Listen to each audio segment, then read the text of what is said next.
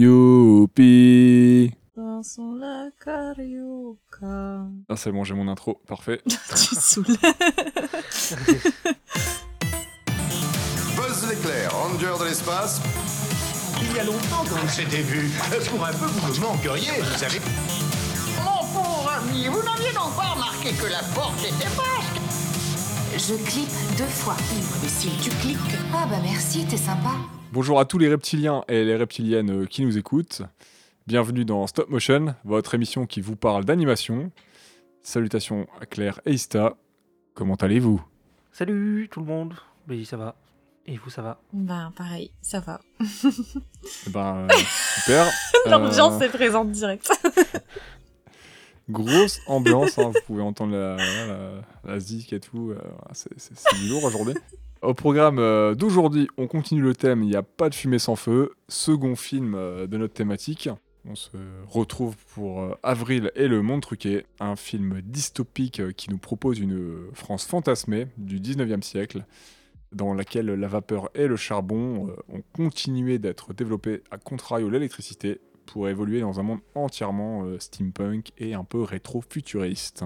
Avril et Montruquet, c'est une euh, comédie dramatique science-fiction sortie en 2015. C'est euh, un produit principalement français, mais aussi belge et canadien. C'est réalisé par Frank Ekinci et euh, Christian Demar.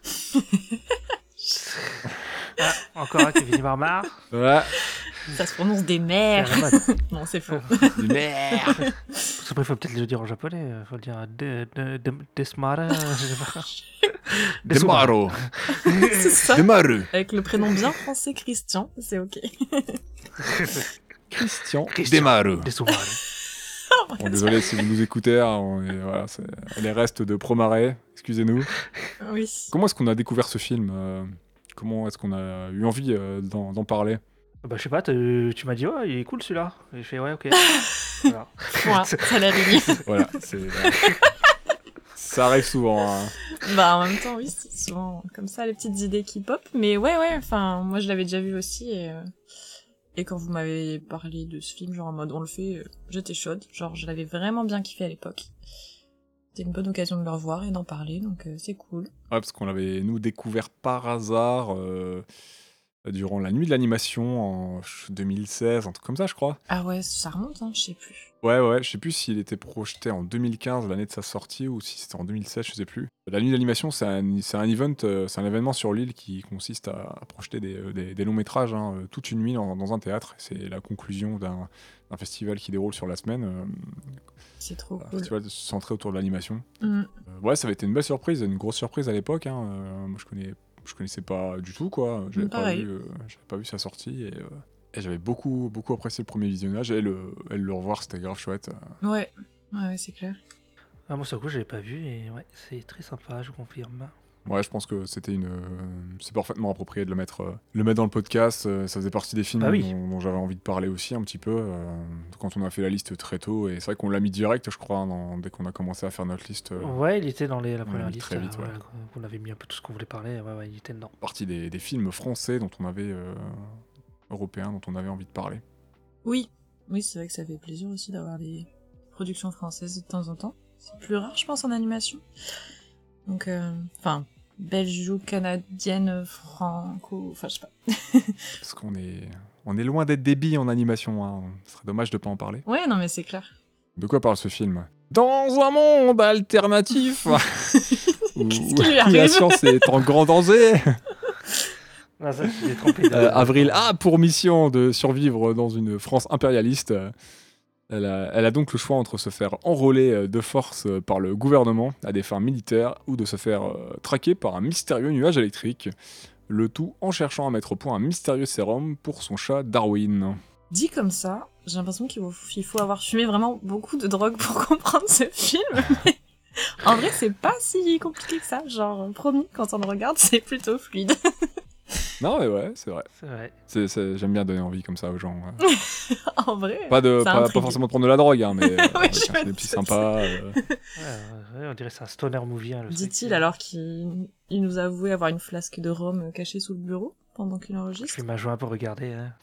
Avec tout ce qu'il y a de fumé, de toute façon, dans, dans, dans ce film, euh, en, en- en termes de stoner movie, ça, ça, ça pourrait, tu vois. Oui, c'est vrai, c'est vrai. Pourquoi ce film, euh, les amis, dans, dans la thématique, il n'y a pas de fumée sans feu? Si vous me répondez, il y a de la fumée, donc... euh, En vrai, j'étais en train de chercher une autre. euh, Il y a, un autre il y a- il y a argument. des trucs qui vont voler. hein. Il y a d'autres choses à trouver parce que bah, c'est comme du steampunk, il y a de la fumée, de la vapeur partout. Quoi. Sur le coup, ça, voilà, c'est logique. Indeed. Yep, yep, ouais, ouais, c'est c'est ça. Donc, euh, voilà, la fumée, la Je combustion, confirme. tout ça, puis l'aspect euh, steampunk, euh, rétro-futuriste. Et comme pour Promaret, euh, l'association du, du feu avec l'aspect technologique et scientifique, euh, de par. euh, je refais ma connexion un petit peu avec, avec le titan Prométhée, hein, qui, a, qui a offert le, le feu aux humains, mais aussi des connaissances comme la métallurgie, et, euh, qui est une, une technique très utile hein, dans le film, hein, parce que quasiment tout est en métal. hein. Mm. Donc voilà, puisque l'intrigue, toute, l'intrigue repose sur la découverte d'une technologie, euh, notamment celle du super sérum, qui est permis par extension par le feu, tout ça, tout ça, en extrapolant un peu. Tu veux dire que c'est à cause de, de ce connard de Prométhée là que j'ai dû bosser à l'usine, c'est ça? Ouais, ouais, par extension, ouais, c'est à cause de cet enfoiré de Prométhée que ça bossait les lignes. Si j'avais su plus tôt. J'en gardais encore pendant très longtemps, je pense. Donc, est-ce qu'il y a d'autres euh, d'autres ponts, euh, d'autres choses que vous voulez euh, rallier à la thématique Bah non, c'est vrai que c'est plutôt plutôt ça quoi. Faut dire qu'il y a une esthétique très ouais, c'est ça très très grise, plein de fumée tout le temps. Euh, D'ailleurs, ils le disent à plusieurs reprises. euh, très industriels Ouais, ouais, c'est ça. euh, Enfin, je sais plus, à plusieurs reprises dans le film, ils disent euh, qu'ils peuvent pas respirer euh, dehors. Bah d'ailleurs, c'est pour ça aussi que qu'il y a un des personnages qui tombe malade, qui arrive plus bien à respirer, tout ça, genre à cause des particules, la fumée partout. Donc, euh, ouais, on est vraiment dans un dans un monde euh, dans un monde enfumé. Enfin, je sais pas comment dire, mais ouais, c'est ça. Et il y a beaucoup de gens qui ont, qui ont des masques en arrière-plan. Ouais, c'est vrai, c'est vrai. Ah, j'ai pas fait gaffe à ça. Beaucoup de gens qui ont des, des masques euh, entiers sur le visage. euh, Il y a des couples et tout euh, sur les qui se baladent, qui mangent des trucs et, euh, et sur le, les, les carousels et tout, ils ont tous des masques euh, dans la rue et toujours un personnage en arrière-plan quasiment qui a un masque euh, Ah dans les scènes où il y a un Mm. petit peu de foule. vraiment pour montrer que c'est une c'est un Paris ultra pollué. Euh, Après, moi, je me disais aussi que si on prend le, on va dire l'expression dans sa, dans sa, Son plus simple- dans son- enfin, sa, sa signification euh, normale, quoi. Bon, on peut dire oui, il n'y a pas de fumée sans feu parce que, en fait, le monde va mal parce que tous les scientifiques ont été euh, kidnappés, quoi. Ouais, et qu'on a pris clairement une mauvaise direction euh, gouvernementale aussi, hein, euh, qui, est, qui est obsédée Mm. par la guerre et qui veut se foutre sur la tronche avec euh, la Compagnie des Amériques pour, euh, la, la- la- la- une des, pour la fameuse forêt canadienne, euh, Et les ressources canadiennes ouais. pour... euh, C'est une guerre qui en remplace une maîtrisent autre. pas l'électricité, rien en fait. On n'a pas développé d'autres... Mm. euh, d'autres ressources énergétiques. Ça part quand même du fait au début qu'il y a justement pas eu la guerre de, de Prusse, je crois, contre la Prusse en, Ouais, en 1870. Donc il y a une guerre en moins qui du coup déclenche d'autres événements, ou en fait ça déclenche d'autres types de guerres, donc finalement tu te dis bon, l'homme euh, reste l'homme quoi, mais euh, Ouais. pour d'autres raisons. euh, Et ils veulent de toute façon, euh, bon, on va y venir, mais tous les scientifiques, ils les veulent pour euh, bah, quasiment à des fins militaires, hein, le gouvernement. Oui, bah oui, au début oui c'est ça. Hein. Ouais, ouais. ça. Bah, t'as même des affiches de propagande et tout. Euh, euh, scientifiques venaient avec nous et tout. euh, I choose sur les you. murs et tout. ouais. Et t'as des trucs où ils disent ouais si vous avez un scientifique appelez-nous au zéro machin. Enfin, non, je suis 08 36 65 65. Enfin, je, suis- non, je suis pas sûr que ce soit un truc de téléphone, mais. bon. Parce que bon, il n'y avait pas de téléphone à cette époque. Mais... Ah bah non, du coup, euh, non, on n'avait pas de téléphone. Non, Je sais plus, mais il y a écrit un truc, ouais, signalez-le ou je sais pas quoi si vous avez un scientifique. euh. On avait des, n'y pas télégraphes. euh, dans ce monde-là. Et encore, euh, je crois que dans le film, bah de toute façon, dans le film, euh, il y avait peut-être pas la techno du télégraphe, du coup, de toute façon, on la voit pas, il me semble. Bah oui, je pense, hein, comme il y a... Ouais, bon, après, ils arrivent à faire passer le message avec des souris, euh, avec des lunettes. Oui. euh. C'est vrai Ah, mais ça, c'est pas le gouvernement, ça. hein.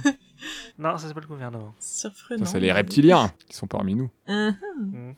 littéralement. Alors, pour ce qui est de la prod, euh, qu'est-ce que vous pouvez un petit peu nous dire pour la prod Je crois que Claire, t'as fait des petites recherches. euh.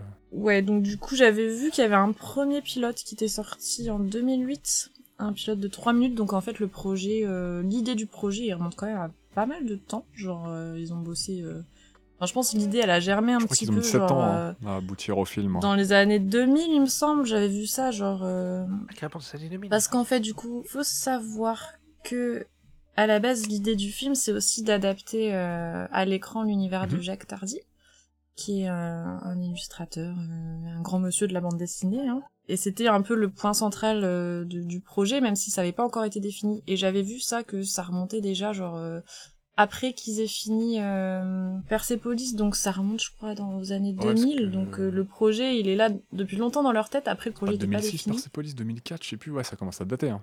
2004, ouais, un petit peu après, 2000, ouais, ouais. Ouais, Très bon film ouais, aussi ouais. d'ailleurs. Et du coup, je crois que Jacques Tardy, il avait visité les studios et tout, euh, mais il n'y avait pas encore le, enfin, l'idée concrète du projet, quoi. Et petit à petit, ils ont monté des trucs, et ouais, il y a un premier pilote de 3 minutes qui est sorti en 2008. Et finalement, la production, elle a commencé qu'en 2013, donc euh, tout le temps de trouver des financements, euh, des acteurs et de définir plus précisément le projet. Euh, parce qu'apparemment ouais, c'est- c'est c'est très long quoi pour regrouper des financements parce que bah ça coûte cher et, et donc du coup ouais c'est un projet qui a vraiment été euh, mûri sur le long terme quoi pour finalement sortir en 2015 donc euh. après moi j'ai noté plusieurs petits trucs euh, par rapport aussi au type de film euh. Ouais, que c'était notamment une, une uchronie. euh, ouais voilà tout à fait ouais, ouais. je savais pas ce que c'est hein. j'ai appris Ah, le terme vraiment euh, Ah, tu en connaissais faisant pas des petites recherches ok. non non je connaissais pas non non Moi, je connais pas parce qu'il y a aussi la série sur Amazon là, avec les, les nazis qui ont gagné la guerre, là, The Man in High Castle. Là, et, euh, Ah, ok, non, je connais pas. Je connais pas. Après, j'ai peut-être déjà vu des, des films ou des séries genre qui utilisent ce procédé, mais je savais pas euh, que ça s'appelait comme ça et je connaissais pas forcément la définition. Mais du coup, euh... ouais, du coup, l'Uchronie, si j'ai bien compris, donc c'est un récit fictif qui va se baser sur des événements historiques et qui donc réécrit l'histoire. En fait, ça dépeint le monde tel qu'il pourrait être si jamais il y avait tel événement euh, historique qui était ou n'était pas arrivé en fait. Genre, tu changes un élément dans l'histoire et après t'imagines le monde qui en découle si jamais ça s'était passé comme ça. euh. c'est l'équivalent des What If dans les comics. Ouais, ouais. Bah, un peu de ça. Superman qui tombe en mm. Russie, voilà, au lieu d'Amérique. euh, Ouais, c'est ça, what if. Voilà. Et du coup, là, pour notre film ici, euh, ça commence avec un narrateur qui nous explique en gros euh, que la guerre contre la Prusse n'aurait pas eu lieu. La guerre de 1870, ouais. Ouais, de Napoléon 1870. Et euh, suite à ça, euh, en fait, du coup, ce qui en découle, c'est que toutes les grandes inventions et découvertes réalisées à partir de 1900 1870 pardon, n'auraient pas eu lieu, et ce dit dû à la disparition mystérieuse de la plupart des grands savants, savantes et chercheurs chercheuses quoi, scientifiques de l'époque. Et donc ouais, on arrive dans un monde, je crois que c'est en 1841, je sais plus. Euh, ouais, c'est ça. C'est dix ans après. Non, non. Au début, Ouais, au ouais, début après on on est avant la 10 guerre, après je quand, crois. quand, euh, euh, non, Avril a grandi, donc dans les années 40, ouais, dix- enfin 1840. C'est, je crois que c'est 1931 et 1950. Ouais. Non, non, 1800, pas 1900. Ouais. Ah, 1900, ouais, bah oui, sinon... Non, je crois. Attends. 1800 Non, je c'est crois que c'est avant... euh, Attends, j'ai perdu. ce matin, ouais. je suis pratiquement sûr que c'est Une 1900. chronologique. Ouais, non, mais tu dois avoir raison, parce que Si sinon... c'est après euh, 1870, il y a un Ah problème. Oui, non, oui, c'est ça, oui, pardon, 1941. Bah oui, c'est ça, oui, oui. c'est ça. Il faut que ça ait l'influence. Ouais. Ah. Oui, on arrive en 1900, ouais, ouais. J'avais noté 1800, mais ça me paraissait bizarre. Ouais, donc on arrive des années après, euh, en 1941. euh, au début, quand Avril est jeune, et puis après, dix ans plus tard, quand elle est un petit peu plus vieillie. Et voilà, on, arrive dans ce contexte où euh, il y a quasiment plus de, de scientifiques. Ceux qui restent, ils se font traquer par le gouvernement pour être recrutés à des fins... En fait, l'idée, c'est qu'ils veulent développer un sérum qui rend invulnérable et ils veulent l'utiliser évidemment à des fins militaires pour leur armée, etc. Et en fait, il y a une famille précisément de savants hein, qui il y en avait, il y avait leur ancêtre qui avait réussi à inventer le le sérum et puis ça avait mal tourné. Euh, je sais plus, il y avait un des Napoléons, je sais plus quoi là, Oui. qui avait voulu, euh, bah genre euh, récupérer le sérum à des fins euh, plutôt sombres quoi, genre pour pour, pour leur armée, etc. Créer des super soldats invulnérables. Puis finalement, il y avait eu un accident, le sérum, il s'est, voilà. Il a, il a été un peu perdu dans la nature et on se retrouve des années après avec les descendants de ce, de cet ancêtre-là. Qui essaient de recréer un peu le sérum, euh, tout ça, et, et du coup qui se font traquer. Il s'appelle Gustave, je crois. Ouais, ça. Gustave, Ouais, c'est l'ancêtre. Qu'ils ont en photo et Ouais. tout. Mais je me demandais, juste comme tout le film il se passe en 41, je me demandais, est-ce qu'ils ont eu la guerre après la Seconde Guerre mondiale? Hum, ça, ils en parlent Ah pas. non, non. Ou alors il y a peut-être des rêves, mais j'ai pas vu. Non, non, bah, ils n'ont pas connu euh, ces guerres-là, euh, puisque bah, la Prusse n'a pas évolué, euh, les, les conflits prussiens, euh, français-prussiens n'ont pas évolué comme, euh, comme ça, ça l'a été, nous, euh, dans notre, euh, du coup, en vrai, quoi, dans, dans notre histoire, et euh, ça n'a pas découlé sur, euh, sur certaines décisions, situations qui ont, qui, ont, qui ont amené à la Première, Seconde Guerre mondiale. Hum. Parce que du coup, l'Empire doit être différent, Ouais, etc. ça, euh, Oui, en fait, il y a d'autres guerres Ouais, qui ils doivent sont changer tous les mais- territoires, les machins. les technos sont pas les mêmes, on est en retard technologiquement. euh, Hum. Enfin, sur certains points, parce que d'autres ouais. à côté, enfin, les, les reptiles sont ultra avancés Oui. par rapport à ce qu'on avait à l'époque. A contrario, mais le monde globalement est beaucoup moins avancé, en tout cas ce qu'on a, ce qu'on voit à Paris et Oui, ils disent qu'ils sont restés à l'âge de l'âge de la vapeur, je crois qu'ils disent. Je sais plus le comment ils charbon de disent. la mais- vapeur, ouais. Même si le charbon, euh, Ouais, pour ça, petite ouais, info, est ouais. encore énormément utilisé aujourd'hui. Hein, parce Oui, qu'il d'ailleurs, sert à euh, oui. énormément de, de Ouais. choses, euh, notamment euh, l'énergie électrique. Euh, et ça fournit l'énergie pour euh, construire énormément de trucs euh, dans, dans pas mal de pays. Mm. Après, c'est pas l'Allemagne qui, Ah justement. bah, L'Allemagne, la Chine et tout, il y a. Parce qu'ils sont sortis beaucoup de du pays qui nucléaire, je crois, non, le c'est pas charbon, ça. Et ouais, ouais. Oui, Il y a une grosse partie de, de toute façon de notre Ouais. énergie électrique euh, qui est fournie par, par le charbon encore. Beaucoup plus que ce qu'on pense. Ah ouais. Mm. Donc euh, voilà, le film est une uchronie, mais c'est aussi une dystopie, hein, puisqu'on est dans un, on est dans un gouvernement politique euh, totalitaire, hein, impérialiste, Mhm. qui contrôle les connaissances, qui contrôle l'aspect scientifique. Donc on est un peu dans un âge, euh, un peu un âge des ténèbres, euh, qui, qui, qui n'encourage pas les gens à, euh, voilà, s'extirper de tout ça. Et euh, il y, a, il y a un contrôle des. Bah, à ce moment, c'est dit dans le film, hein, quand Avril cherche un livre spécifique euh, de, de science, euh, il dit qu'il n'y a Oui. plus de découvert depuis plus de 10 ans, donc il n'y a certainement plus rien qui a été publié. Et Mm. tout est, acca- est accaparé par l'État pour, euh, pour, pour faire la guerre, pour euh, leurs propres dessins, euh, propres dessins politiques. Oui, et puis aussi, comme de toute façon, la plupart des, scientifiques- des scientifiques ont disparu, il n'y a plus vraiment de bah, de- d'invention, de, découverte ou quoi que ce soit. Peut-être d'où le fait que Ouais. les bouquins soient restés dix ans en arrière, là où il y avait encore des scientifiques présents dans ce monde, mais là, euh, comme ils ont tous disparu, c'est sûr que... On est sur un monde empreint euh, d'obscurantisme. Mm. Pour avancer un petit peu sur la prod, euh, à la réalisation, on a Christian Desmar, qui est un réalisateur animateur euh, français. Mhm. Tu, bah, tu, tu précisais qu'il a notamment été formé à l'école des Gobelins. hein. Oui, j'ai vu une petite interview. Alors, il a un CV plutôt cool, hein, parce qu'il a travaillé sur, sur Oggy et les cafards, Corto Maltese, Persepolis, hein, euh, Last Man, la série, et Le Sommet des Dieux, qui est sorti l'année dernière et euh, que- qu'on a loupé, mais qui a l'air euh, tout bonnement génial. Ouais, j'ai pas encore vu. Oui, j'ai pas vu non plus, toujours pas. Tout le monde dit que c'est bien. hein, Donc, euh, Adaptation d'un manga, je crois. Ouais, c'est si ça. j'ai bien compris. Ouais. Ouais, c'est ça. Mm. Qui a déjà eu aussi une adaptation live, hein, Ah, ça, je savais film pas. il y a quelques Ah. années. Ah si, attends. Avec, C'est Everest, c'est ça? Jack Ouais, Gyllenhaal. ouais, ouais. Ouais, Everest, ouais. Ah ouais, ça me dit quelque chose, même si je l'ai pas vu. Sur Avril, il a, euh, il a plutôt opéré sur l'aspect euh, du coup visuel, euh, notamment la, euh, toute la partie rendue, le- la- l'ADA, la, la création de divers, de- d'éléments divers et variés, de l'animation. Et on a euh, Frank, Frank pardon, et, euh, Ekinci, qui est euh, du coup lui réalis- plutôt réalisateur, producteur et scénariste, qui a travaillé sur Les Zinzins de l'espace, euh, Mhm. Bienvenue chez les Ronks, Mais attends, les zinzins de l'espace et Oggy, c'est les mêmes. C'est la même prod, je crois. Je sais plus comment ils s'appellent, mais. euh, Il y a, Euh, ouais, ouais, ouais. je sais plus non plus. Ouais. Je sais plus comment ils s'appellent, mais bon, enfin bref. et il a aussi travaillé sur Silex and the City. J'adore le titre, c'est génial. Ouais, ouais. Sur Avril, il s'est euh, principalement du coup occupé de, de la mise en scène, le, le voice acting et euh, la gestion de la musique et euh, storyboard montage. Ok. Au scénario, donc, on a Benjamin Legrand, qui est écrivain, Jacques Tardy, donc euh, le, le monsieur dont on inspire, euh, dont on inspire, qui inspire grandement les visuels du film, qui est un grand auteur de BD et illustrateur, hein, euh, connu pour les aventures d'Adèle Blanc-Sec, euh, l'illustration des bandes dessinées Nestor Burma, d'après le roman de Léo Mallet. Pour ceux qui connaissent, il y a aussi une super série. De quoi, Nestor Burma? Et, Ouais. ouais. ok. C'est un truc de vieux, ça. Eh ben, super, c'est Ah, génial. vrai, Ouais, j'avoue que c'est typiquement une bonne série pour faire sa Bah, sieste, voilà, on va pas se mentir. Mais il a aussi travaillé notamment chez, euh, sur le- l'excellent magazine euh, Métal Hurlant. D'accord, ok. ouais. À la production, il y a pas mal de boîtes, il y a énormément de, de sociétés de production qui, ont- qui sont, qui, sont derrière le, qui sont derrière Avril.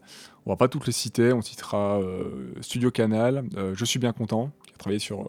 qui a produit Persepolis, Mhm. encore une fois. Euh, Arte France, les RTBF, euh, Chak, le studio Chak, qui est un studio d'animation français. Et Kaibo Productions, dont on a déjà évoqué, je crois, le nom dans l'épisode du Petit Prince, Ah. produit ce dernier. Princesse Dragon, qui est sorti il y a quelques mois, le dernier Mm. film des studios Ankama. on l'a, on l'a loupé celui-là. Ah oui, oui, oui. Mm. Ouais, on l'a aussi loupé. Et Playmobil. Voilà, voilà. Ah oui, le film Playmobil. Ok. Pour ce qui est du casting euh, du comé- des comédiens et comédiennes de doublage, qu'est-ce que tu peux nous dire là-dessus, euh, Claire Ouais, j'ai noté du coup en même temps. J'ai présenté peut-être les personnages et en même temps bah, ceux qui les ont doublés, je pense. Enfin, j'avais présenté un peu le truc comme ça. Donc bah pour commencer évidemment on a Avril qui est l'héroïne euh, de notre film. Donc c'est une jeune femme indépendante, euh, chimiste presque autodidacte puisque comme elle a perdu ses parents euh, depuis, son, dès son plus jeune âge, genre vers 10 ans, on peut imaginer qu'elle s'est un peu formée toute seule. Euh, puis on la voit traficoter, voilà, des, des petits essais euh, avec des petites, euh, des petits sérums dans, dans sa chambre euh, pour essayer de recréer le fameux sérum euh, disparu. Donc euh, ouais, elle a grandi seule avec son chat. Euh, elle vit dans la tête d'une statue géante, c'est comme ça, voilà. Depuis la Statue de disparition. Napoléon Ouais, III. de Napoléon. Hommage ouais. à Napoléon III. Mm. Et donc ouais, elle a, elle a perdu, enfin, elle a perdu. Ses parents ont disparu quand elle avait une dizaine d'années, ainsi que son grand-père. Et euh, donc euh, à l'écran, quand elle est adulte, elle est doublée par Marion Gauthier du coup. Ensuite, on a Darwin, euh, donc qui est son chat, l'animal de compagnie d'Avril, donc qui est un chat qui parle. Voilà. Oh, cool. Meilleur perso. Meilleur perso, je l'annonce J'avoue. direct. J'avoue. Tu spoil un peu, mais oui, meilleur perso. Ouais. Donc un chat jovial, taquin, curieux et courageux. Donc ouais, il parle, euh, donc ce euh, à cause ou grâce aux expériences euh, menées par la famille d'Avril euh, quand ils étaient encore de ce monde, enfin au début quoi. Parmi euh, nous. Ouais, parmi nous. Et également, accessoirement, après il est rendu immortel hein, grâce au sérum d'immortalité euh, euh, créé par Avril. Euh, c'est un super chat quoi en somme. Et Ouais, il est doublé en plus par Philippe Catherine, donc... Ça lui va trop bien. ça lui va trop bien. C'est Parfait. c'est juste Le parfait. casting est génial. C'est clair. Ensuite, on a Prosper, qui est surnommé Pops à l'écran. Donc lui, c'est euh, le grand-père d'Avril. Donc dans la dans l'arbre géné- généalogique, c'est aussi le fils de Gustave, donc euh, le, le chimiste ancêtre dont je parlais tout à l'heure, celui qui a créé en fait. Qu'on voit euh, tout au début. Ouais, voilà, celui qui a créé initialement le fameux sérum, qu'on cherche après à reproduire tout au long du film. Il est excentrique, il est passionné euh, par bah, la chimie, par les inventions, par euh, par la science, et il est aussi, euh, enfin, c'est un peu touchant, genre il est aussi passionné par ce qui reste de végétation dans dans Paris, c'est-à-dire un seul arbre, puisque au, au cours du film on apprend que, en fait, tout ce qui est euh, nature, euh, tout ce qui est végétation, arbre, ça a servi de ressource, je crois, pour ben pour brûler le charbon, ce genre de choses. Donc en fait, il reste Il n'y a vraiment. plus d'arbres, ouais. Il y a plus d'arbres, il y a plus de Mais, verre nulle part, ouais. genre. euh, Mais lui, Il Bah, reste- D'où le conflit euh, contre la Ligue des. Du coup, le- les- enfin, la, la potentielle entrée en guerre contre la Ligue des Amériques pour euh, contrôler les grandes forêts canadiennes euh, Voilà. qui, qui seraient une ressource incommensurable euh, pour quelque Et, temps. euh, quoi. le truc, c'est Voilà. que donc le père de, de Avril, il dit euh, donc à Pops que ouais, je me souviens, je sais que t'es- t'avais tu avais plein, pas- t'as vu plein d'arbres quand t'étais petit, etc. Parce que lui, en fait, quand, quand il était gamin, il y avait plein d'arbres partout, quoi. Ah oui, du coup, d'où sa nostalgie, je Voilà. pense. euh, Lui, il a connu tout ça, ouais. Oui, parce qu'il reste un seul arbre à Paris qui est exposé un peu. Enfin, je sais pas c'est quoi le lieu, j'ai oublié. euh, c'est pas dans un musée, mais euh, ça fait un peu comme tel, quoi. Euh, Ah, je l'ai Au milieu de noté. Paris, ouais. C'est le Grand Palais. Le Grand Palais, ok, ok. Donc la petite étiquette, genre ici, arbre de je sais pas quoi, genre de je sais plus combien d'années, genre le dernier arbre qui reste, quoi. C'est ouf, quoi. Ouais, c'est clair. Je trouve, enfin après ça c'est perso, mais je trouve qu'il, enfin il m'a beaucoup fait penser euh, à Trifon Tournesol dans Tintin. Je trouve qu'il y a, Ah ouais, vraiment un truc quoi, euh, le mec Ce un côté peu inv- inventeur fou et excentrique. espiègle. euh, ouais c'est ça, exactement, exactement. Après, il entend bien. Et il- ouais, c'est vraiment la différence, c'est qu'il fait pas répéter. c'est ça. Et il est doublé par Jean Rochefort que je trouve trop bien aussi dans le. Ah, ça lui va super Genre bien. j'a- j'adore la voix de Jean Rochefort et je trouve que ça lui va trop bien aussi. T'as envie que ce soit ton grand-père. Ouais, ouais, vraiment le casting, euh, il est trop bien. Enfin, je trouve euh, ça correspond de ouf au, au perso qu'on voit à l'écran. Enfin, c'est ouais. Donc Jean Rochefort. Euh, ensuite, donc on a Paul, qui est le père d'Avril, pareil, un chimiste.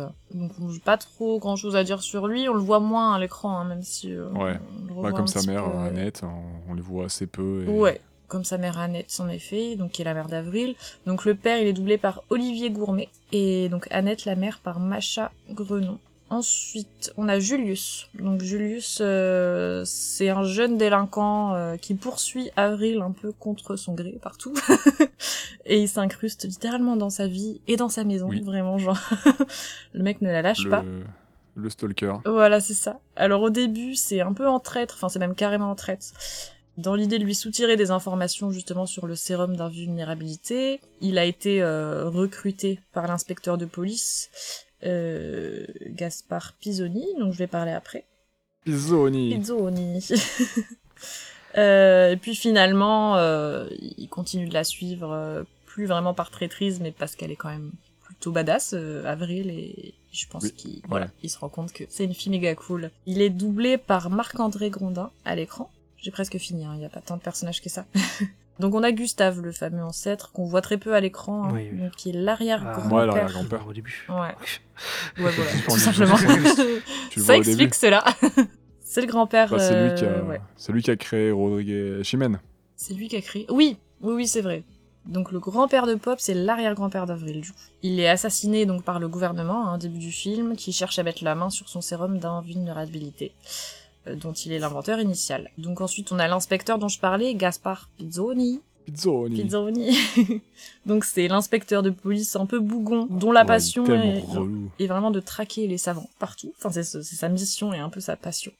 Et notamment, du coup, la, la famille d'Avril, euh, bon voilà, elle est un peu, un peu déterminée. Genre, c'est c'est pour le mérite et la gloire, surtout, je pense, hein, genre, euh, parce que bon, Ouais, ouais. euh, un peu bougon, genre, il a que ça en tête, ça l'obsède, et genre, euh, tout le long du film, euh, il est à la recherche de, de la famille de d'Avril. Et il a à son service une armée vraiment d'inspecteurs Dupont et Dupont. C'est tous des Dupont et Dupont avec leur, Leur je chapeau, même leur plus moustache. du plomb et du plomb.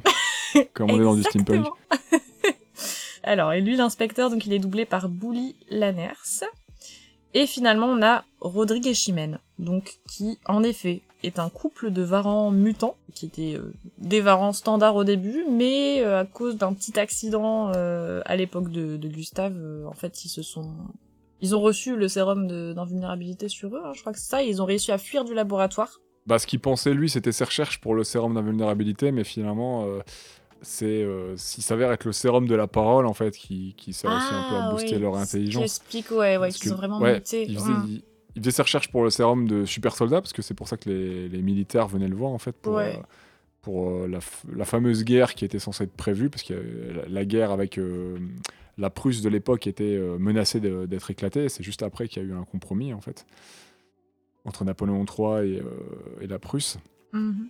Et du coup, ils ont réussi à s'échapper durant l'explosion. parce que ils se font... leur capsule se fait tirer dessus par les flics et ça pète et ils Ouais. à se barrer avant que tout pète en fait. Ouais, c'est ça. C'est ça. Et du coup, on les revoit plus après, mais on se doute que ouais, ça aura certainement une importance dans le film, et en effet. Euh, donc, euh, suite à leur mutation... Préparation, donc, euh, paiement. un Foreshadowing. couple de varans. De quoi? Exactement. Non, je disais que c'était une préparation paiement. un setup payoff. J'ai pas compris. c'est quand tu euh, quand introduis un élément euh, à, à un instant T dans un film, qui va, Ah. dans un récit qui va te, éventuellement te resservir euh, plus tard. Est-ce que c'est la même chose que le fusil de Chekhov Ah, je sais plus ce que c'est ça non plus. J'ai pas de culture. Faut tout m'expliquer. Le fusil de Chekhov, c'est. Bah, dans l'idée, ouais, c'est genre au début, t'as un fusil, tu vas avoir un fusil euh, dans un décor, et puis à la fin, le mec va utiliser le fusil pour. euh, ah, oui, oui. Voilà. Ça, c'est aussi un setup payoff. euh. Oui, ça, c'est un peu ça, finalement. Ouais, ok. Ouais, et donc voilà, c'est le couple de Varan euh, qu'on voit à l'écran, donc surtout vers la fin, hein, quand on justement on découvre qui est derrière un peu, enfin carrément même, euh, la disparition de, de la plupart des, des savants, des scientifiques. Donc euh, ouais, un couple de Varan euh, qui se met sur la gueule H24, on va pas se mentir, euh, qui devrait certainement faire une thérapie de couple. Ouais, ils ont des Et problèmes, qui- hein, les deux. Ouais, ils ont un petit peu des, des soucis de- d'intérêt, de, de divergence d'intérêt, je pense. Et donc ils sont à l'initiative d'un projet secret qui consiste à capturer tous les savants humains pour recréer le sérum d'invulnérabilité. Donc euh, les deux varans n'ont pas forcément le même, la même idée, la même finalité euh, de but pour, euh, Ouais, pour la création de ce sérum d'invulnérabilité. Ouais. Chimène est quand même un peu plus, euh, un peu plus sympa, je pense, euh, dans ce Elle est plus, projet que Rodrigue, euh, qui, humaniste, hein, si je peux me Voilà. euh, qui a un petit peu les nerfs. avec Rodrigue contre les humains. Hmm, c'est ça. Et eux à l'écran, donc ils sont doublés par Benoît Brière et Anne. Alors je, je sais pas trop comment on prononce. Coessence, Coessence. Coessence. ouais, Cossens. Ouais. Cossens, peut-être. Voilà en somme, c'est le perso le plus important qu'on voit à l'écran. Très bien. Merci pour, euh, pour ce petit retour sur les persos. C'est vrai qu'il y a quand même pas mal et euh, Ouais, il se finalement. passe quand même beaucoup de choses dans le film et ça fait du bien de se les rappeler, de se les remémorer un petit peu. Après, t'en as quatre principaux, quoi. Enfin, as. Ouais, c'est- Ouais, ça, tu, Ouais, vois principalement les mêmes. Hmm, c'est ça. Le film a aussi été récompensé hein, du, du long métrage euh, d'un d'un cristal du meilleur long métrage en 2015 euh, durant le festival d'Annecy. Ah, cool. Moi, je pense qu'on a fait le tour pour la prod. Je sais pas si vous avez d'autres choses à ajouter. Non, pas Hmm. spécialement. Non plus. Eh ben, si vous voulez, on peut, on peut passer au film. Here we go.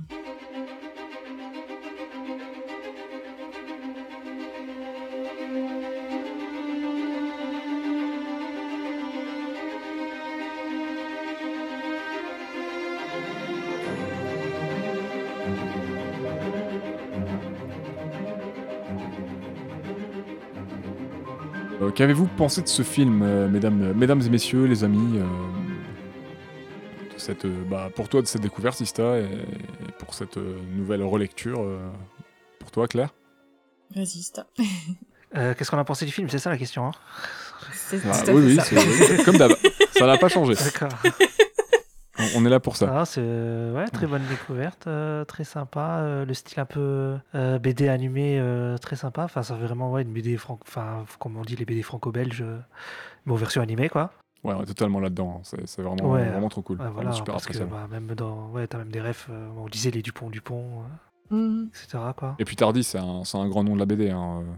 Oui Ouais. aussi. bah. J'aime beaucoup aussi l'univers steampunk qui est très rare, je trouve, euh, que ce soit en ciné ou en animé, etc. C'est pas un univers qu'on voit beaucoup. Pourtant, c'est un truc que, visuellement et tout, j'aime. Moi, j'aime beaucoup le style euh, steampunk euh, avec de la fumée partout et des trucs qui volent et tout. euh. Je trouve ça trop Et bien. bien retranscrit aussi. Ouais. Parce qu'on peut le voir de temps en temps, mais euh, c'est pas toujours bien exploité, Ouais. je trouve. ouais, mais tu vois, au cinéma, il n'y a pas beaucoup de films euh, steampunk. hein. Non, non, non, il n'y en a pas des masses. hein. Ouais. Il n'y a même pas, tu vois, un gros univers euh, à la Harry Potter ou quoi, en mode steampunk, euh, tu vois, connu ou machin. il Y a...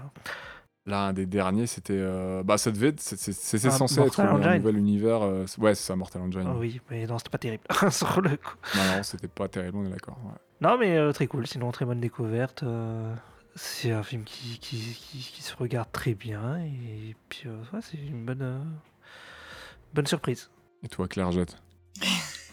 Ça me suivra toute ma vie. Euh, bah écoute, ouais, pareil, vraiment un bon moment. Ça m'a fait plaisir de le revoir, puisque je me souviens que j'en avais eu un très bon souvenir euh, à la nuit de l'animation, hein, on l'avait vu ensemble, mais euh, mais il m'en restait que des bribes, quoi. Euh, Je garde pas souvent vraiment bien en mémoire les films, donc là, ça faisait vraiment plaisir de le redécouvrir. Et puis ouais, l'esthétique est très sympa, euh, j'aime beaucoup ce cet aspect bande dessinée euh, animée, ouais, qu'on va retrouver à l'écran, et, et puis c'est beau, quoi. Enfin vraiment, pour le coup, c'est c'est de la belle animation, euh, l'histoire est vraiment sympa. J'ai vraiment euh, accroché sur euh, sur ce principe, euh, enfin ce, ce truc du chrony, genre où tu modifies quelques éléments euh, de l'histoire et puis en fait c'est un peu effet papillon quoi. Tu changes un truc et puis tu vois que tout change finalement. euh, Enfin bon, même si c'est de c'est de la fiction, hein, on sait pas vraiment ce qui se serait passé si, mais Mm. c'est sympa d'imaginer comme ça tout un monde qui découlerait de un petit événement qui est pas arrivé ou un petit événement en plus qui est arrivé. Enfin, j'ai vraiment kiffé. Et puis ouais, l'esthétique steampunk qui est très cool. euh, on voit, on voit à l'écran des trucs sympas, des, des, des moyens de transport un peu, ouais, c'est ça, à vapeur, tout ça. Genre, il y, a- vraiment un truc. euh, les ballons, le téléphérique, euh, il y a des trucs très sympas. Et puis l'histoire est cool, quoi. Il y a un bon rythme. On est dedans, je trouve, du début à la fin. Donc ouais, super, euh, super film. euh, très contente de l'avoir revu et de pouvoir en parler. Donc Bah, ça sera un, peu, un peu la même pour moi. J'ai passé un, de nouveau un très bon moment devant. euh, euh, l'histoire est prenante, euh, elle t'emmène dans, dans une enquête vraiment, de la recherche, entourée de, je sais pas, de, mystères.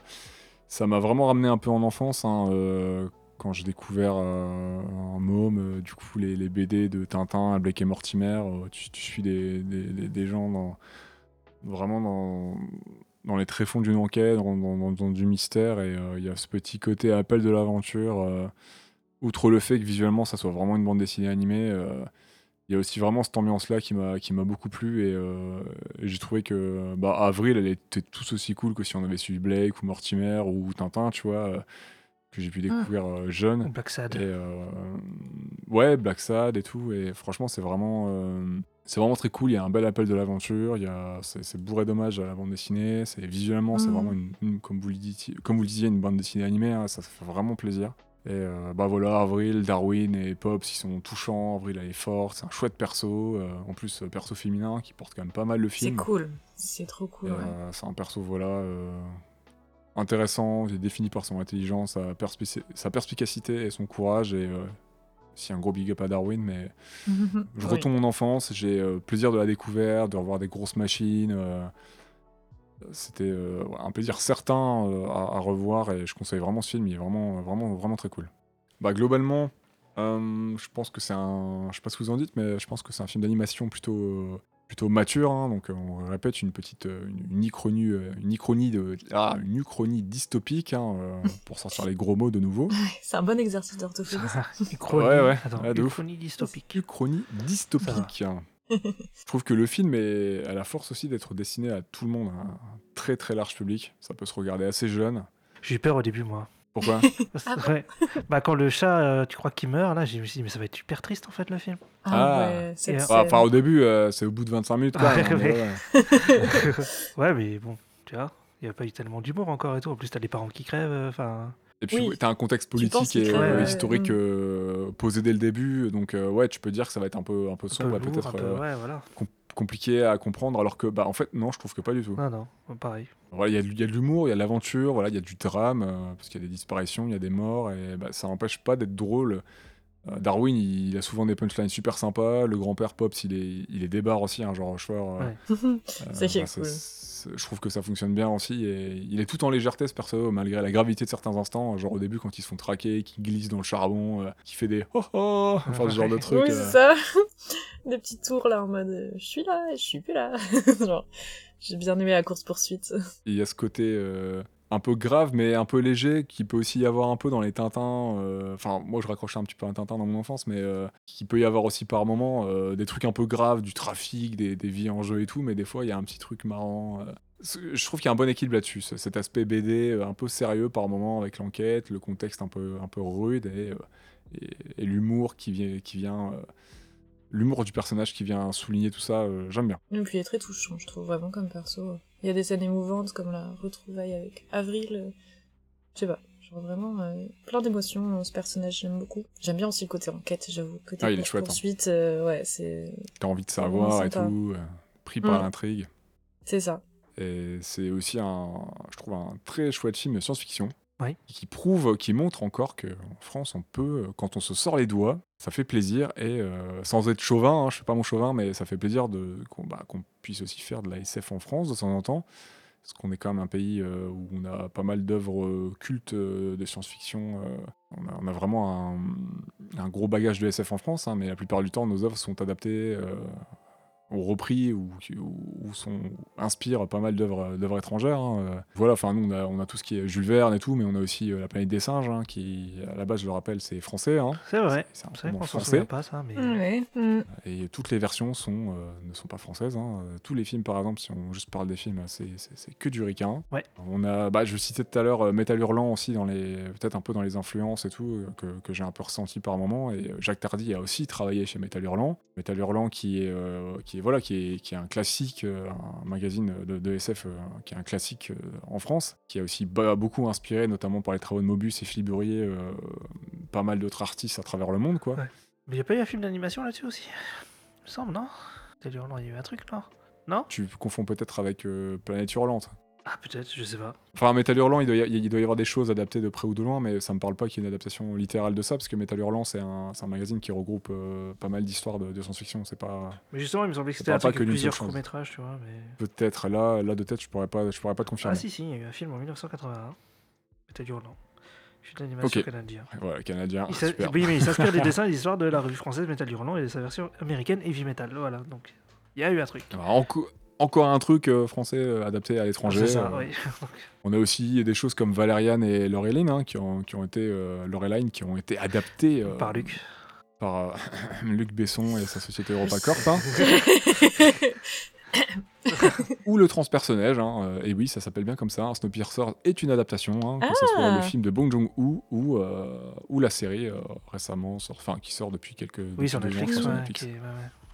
Mais à la base, c'est français et ça s'appelle bien le transpersonnage. hein, ce n'est pas Ah, une pas transposition française. français. D'accord, ok. J'avais bien aimé le film. Ouais, J'ai pas la pareil, série, euh, mais j'avais bien aimé le film. Pareil. Le film est sympathique, ouais. Donc voilà, je trouve que c'est un film qui nous prend pas par la main de nouveau. Je sais pas ce que vous en pensez. Il n'y a pas trop de surenchère dans les explications, ce qui est appréciable.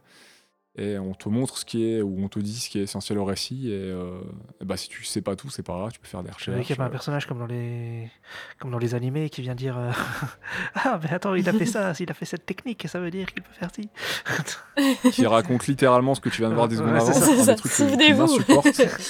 Oui, il n'y a pas ça. dédicace à Krillin dans Dragon Ball Super L'art de meubler dans beaucoup d'animés. Ouais. Insupportable, insupportable ça. J'aime bien aussi les dialogues. Je trouve que les persos, ils semblent nous parler normalement. Ils font naturel. J'ai l'impression qu'ils existent vraiment. Enfin, le, le doublage est vraiment pas mal et l'écriture, euh, cool, l'écriture ouais. des, vu dialogues, que... euh, il y en a beaucoup qui sont sympathiques quoi. Ouais. Qu'ils avaient enregistré d'abord les voix, puis Ouais. ensuite, à partir des voix, ils avaient créé toute l'animation des personnages, etc. Donc c'est vrai que c'est Ah ouais, peut-être pour ça aussi ouais. que Mm. Pas tout le temps comme ça, mais là ouais, du coup je trouve qu'il y a une vraiment une belle harmonie entre les voix et les persos. Et en fait ouais, c'est parce que les persos ont été vraiment créés et l'animation a été vraiment euh, modelée sur la voix quoi. C'était le Oui, que ça colle ils se sont parfaitement. servis de la voix. Peut-être pour- sur la voix. Mm. Et peut-être sur le jeu des acteurs s'ils ont été filmés euh, parce que ouais, j'ai vu qu'il y avait des Ah oui. j'ai vu qu'il y avait des images de, de Cotillard, Rochefort, Catherine et compagnie. euh, on peut trouver des courts making of sur YouTube. C'est aussi une utilité de filmer euh, l'acting avant, puisque tu peux aussi un peu, par moment, des fois, ça peut aider les animateurs aussi à animer certaines scènes, euh, à animer certaines, certaines expressions en se calquant directement sur le jeu de l'acteur. euh. Euh, oui, je sais bah que oui. c'est euh, ce qui avait été fait aussi, par exemple, notamment sur les euh, Astérix de, de, de Clichy et, et Astier en 3D. euh, ils avaient- il, avait, il avait enregistré la prestation des comédiens avant et ils avaient animé ensuite en se basant sur la prestation des comédiens, du coup, pour avoir un- Mm. vraiment un très très bon match entre, C'est ça. euh, entre l'acting, le voice acting et, euh, et l'animation. Ouais. C'est très cool de faire ça, j'aime bien quand c'est, possible, c'est vraiment chouette. Voilà, c'est un chouette film de SF. Ce que j'aime bien aussi dans cet aspect technologique qui nous est montré, euh, je sais pas ce que vous, vous en pensez, j'aimerais bien avoir, votre- avoir votre avis. Mais euh, moi, je trouve que depuis quelques années, c'est un peu difficile dans la science-fiction, moi, de me faire rêver, de me transporter avec les, avec les technos qui nous sont montrés à l'écran, soit parce que les technos, on les a déjà nous, et on sait que certains trucs, c'est un peu complètement pété et ça fonctionne pas comme ça, soit parce que c'est pas très bien présenté dans, dans certaines œuvres. Là, j'ai pas vraiment trop d'exemples là vraiment en tête, là, j'ai pas... Mais j'ai du mal à... Ça a du mal à me faire un petit peu rêver, ou vraiment, le film a du mal un peu à me transporter dans son univers avec ses technos. Là où le film, celui-là, il est un peu, il est un peu réussi. Il y a un peu un côté un peu, enfin pas un peu magique, mais comme t'en sais pas trop, t'as pas besoin de trop en savoir. On te dit que ça fonctionne, bah après ça marche, ça marche pas, mais moi ça a fonctionné. Je me suis dit ok, on- ça fonctionne comme ça. On m'a dit que ça fonctionnait comme ça, bah je fais avec et je vois ce que ça donne quoi. Ouais. Je sais pas ce que vous en dites.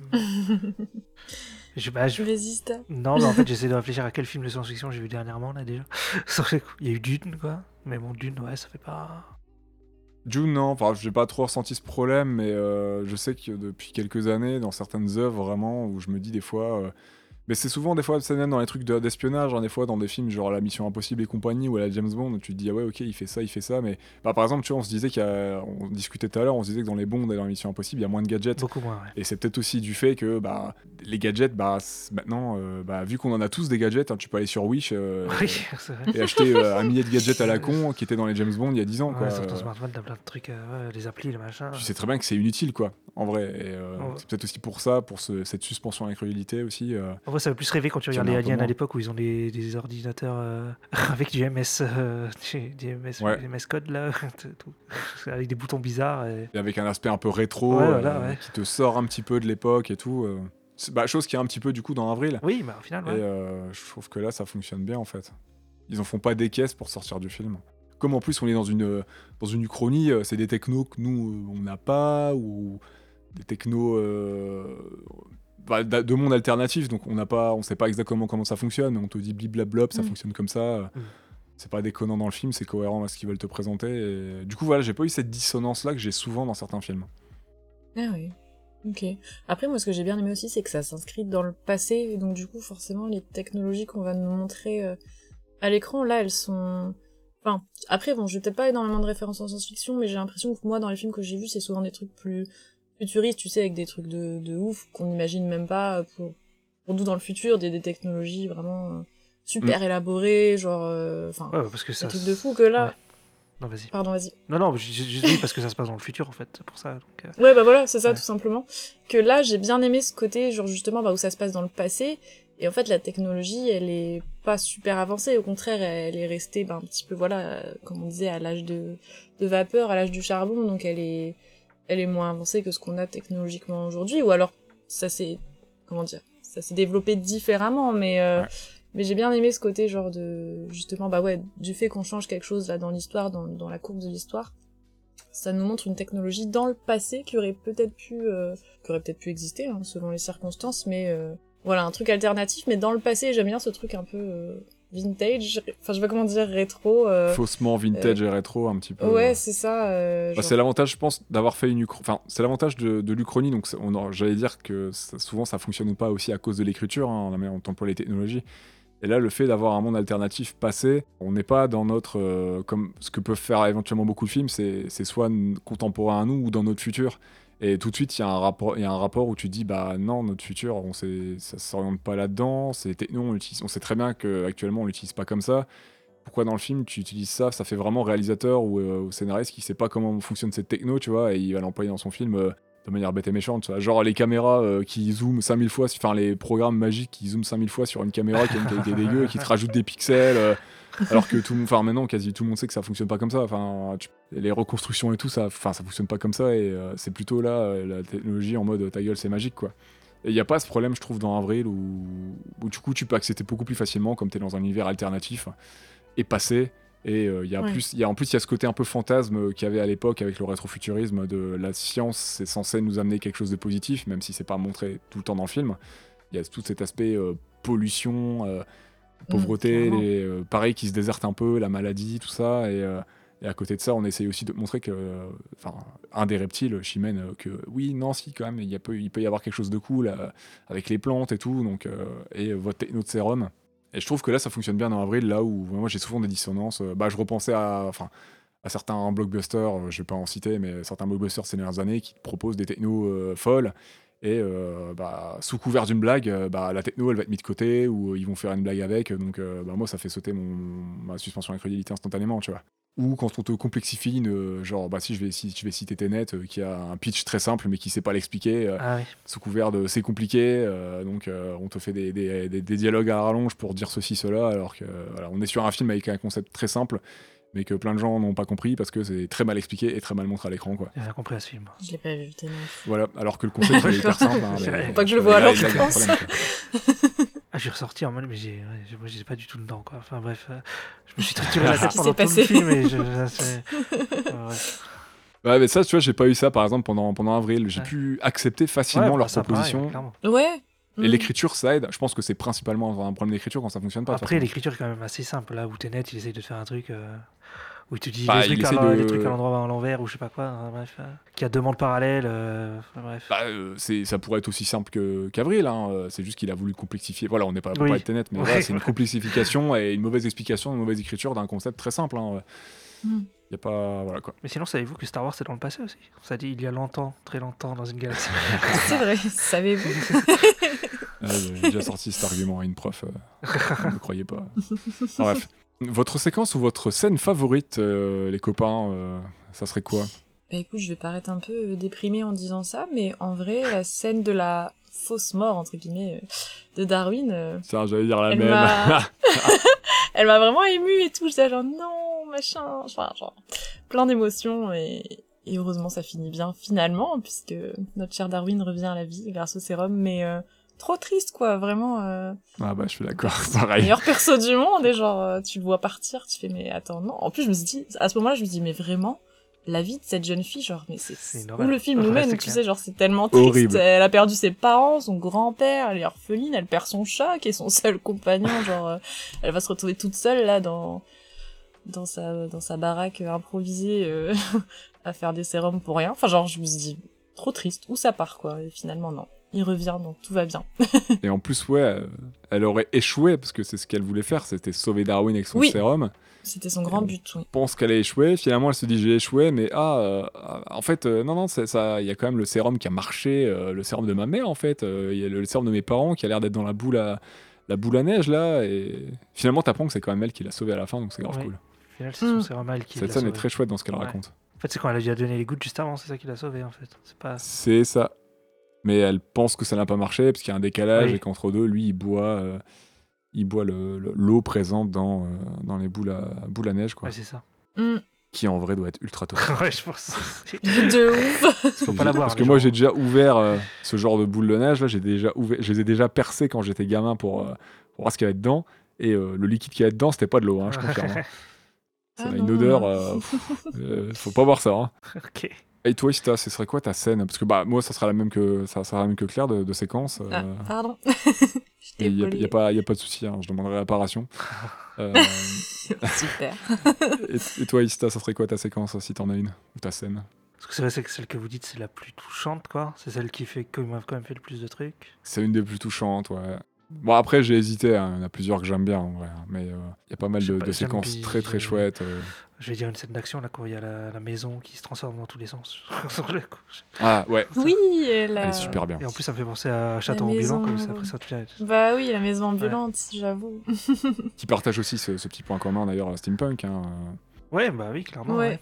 et un peu uchronique par moment, hein, parce que c'est aussi un univers un peu fantasmé euh, dans, dans, le, dans le château ambulant. Sinon, il y a des dialogues aussi que j'ai bien aimé, euh, genre euh, quand il dit euh, quand il lui tire, il tire sur, euh, t'as les, les méchants qui tirent sur Pop, c'est qu'il dit la prochaine fois on vise bien. Ah. Il est trop drôle. Mais Pops il Il est a des drôle dès le bonnes début. hein. punchlines, ouais. Et- et- Oh les mains Et tu le vois glisser là, hop là Il y a ça, il y a aussi le Pizzoni là. À un moment, il se fait enfermer et puis il dit Putain, pour un policier, ça fait. je me fais beaucoup enfermer quand même. hein. Ça m'a fait Ouais. rire. Mais il y a plein de vannes. Il y en a une, il y en a une autre que j'ai relevée, moi. Et pour le coup, je suis, je suis sûr que c'est une vanne, euh, une vanne de graphiste ou d'animateur, euh, d'animatrice qui a, qui a travaillé sur le film parce qu'il y a une coupure de courant à un moment sur l'île des Varans. Oui. Et il y en a un qui fait Oh non, j'ai pas sauvegardé Oui, oui, c'est vrai. Ça, C'est c'est vrai. typiquement la personne qui taffe sur son projet depuis je sais pas combien de temps, qui n'a pas sauvegardé, et un crash ou une panne de courant, j'en sais rien, le PC qui redémarre, et bim, tu perds tout. Là, t'as le seum. C'est le premier truc qu'on t'apprend à l'école, de toute Ouais, façon. c'est hein. CTRL S, euh, tu sauvegardes. C'est CTRL S, c'est ton ami pour la vie. Hein. Ouais, bah, rien qu'avec ce podcast, on va falloir qu'on fasse des contrôles S aussi. hein. Ouais, bah, bah t'inquiète, hein, j'en fais tout le temps. Dès que je monte, euh, moi, euh, bam, bam, bam, CTRL S euh, tous les 5 minutes. euh. Donc ouais, euh, l'humour, euh, l'humour, je l'ai trouvé sympa. Et puis des fois, il y a un humour un peu pince sans rire, notamment de la, la part de, de Darwin, euh, qui, qui aime bien chercher des poux aussi de temps en temps. euh. Oui, il est rigolo. Il est taquin. il est taquin, il est super chaud. Pour ce qui est des thématiques, dites-moi, euh, qu'est-ce qui, qu'est-ce qui vous a parlé le plus euh, Qu'est-ce que vous avez, qu'est-ce que vous a, qu'est-ce que vous avez relevé Qu'est-ce qui vous a le plus euh, touché? Tu veux commencer, Ista Vas-y. Attends, sur quoi? Parce que j'avais le chat là qui est venu m'embêter. Ah bah super, et Darwin, qui est venu. Euh, C'est quoi la question? quelles sont les thématiques qui t'ont, euh, qui t'ont interpellé, euh, celles dont tu as envie de parler ou, euh, Bah, il y a la famille. La famille est comme Vin Diesel. Vrai, C'est vrai. il y a toutes ces références à, à, euh, Fast and Furious qui sont présentes. hein. Je pense que c'est encore un film qui fait. euh, bah, c'est quoi déjà même le titre québécois? Rapide et furieux.